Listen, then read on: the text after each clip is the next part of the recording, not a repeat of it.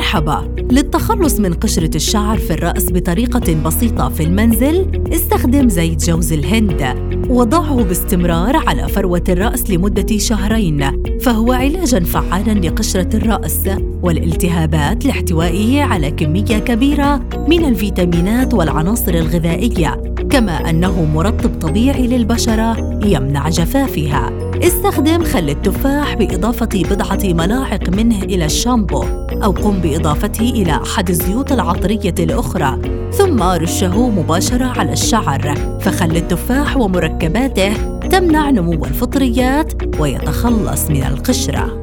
وأخيرا احصل على أفضل النتائج باستعمال صودا الخبز بوضعها مباشرة على الشعر الرطب والقيام بتدليكها في فروة الرأس. واتركها لمدة دقيقة أو دقيقتين ثم استمر في غسل الشعر بالشامبو كالمعتاد. إلى اللقاء في وصفة علاجية جديدة.